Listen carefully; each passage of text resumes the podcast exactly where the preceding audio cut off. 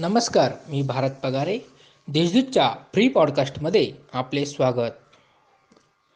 नाशिक पश्चिम वन विभागाकडून पाच ते बारा नोव्हेंबरपर्यंत पक्षी सप्ताह साजरा केला जाणार आहे. यात पक्षी गणना चित्रकला स्पर्धा पक्षी संवर्धन आणि संरक्षण असे विविध उपक्रम राबविले जाणार आहेत.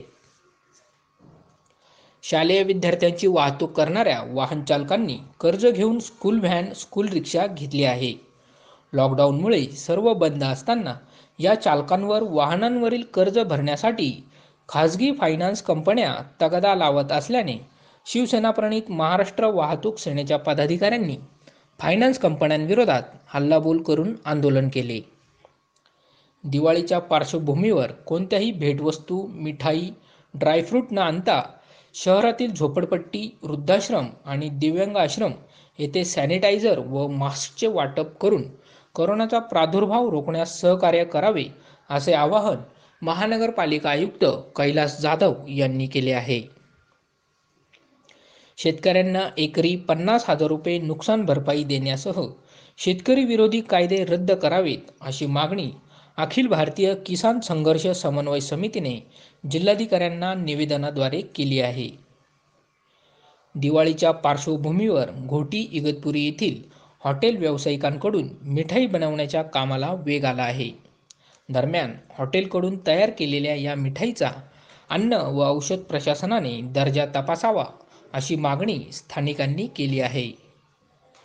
येवला तालुक्यातील पिंपळगाव लेप येथील कुंभार पंत्या व बोळके बनवण्यात व्यस्त आहेत.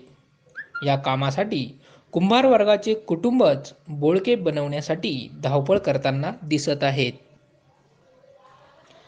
त्र्यंबकेश्वर तालुक्यातील वावी हर्ष येथील रेशन दुकानातून वीस कट्टे रेशनचा गहू खुल्या बाजारात विक्रीसाठी नेला जात असताना श्रमजीवी संघटनेच्या कार्यकर्त्यांनी वाहनासह हा गहू पकडला.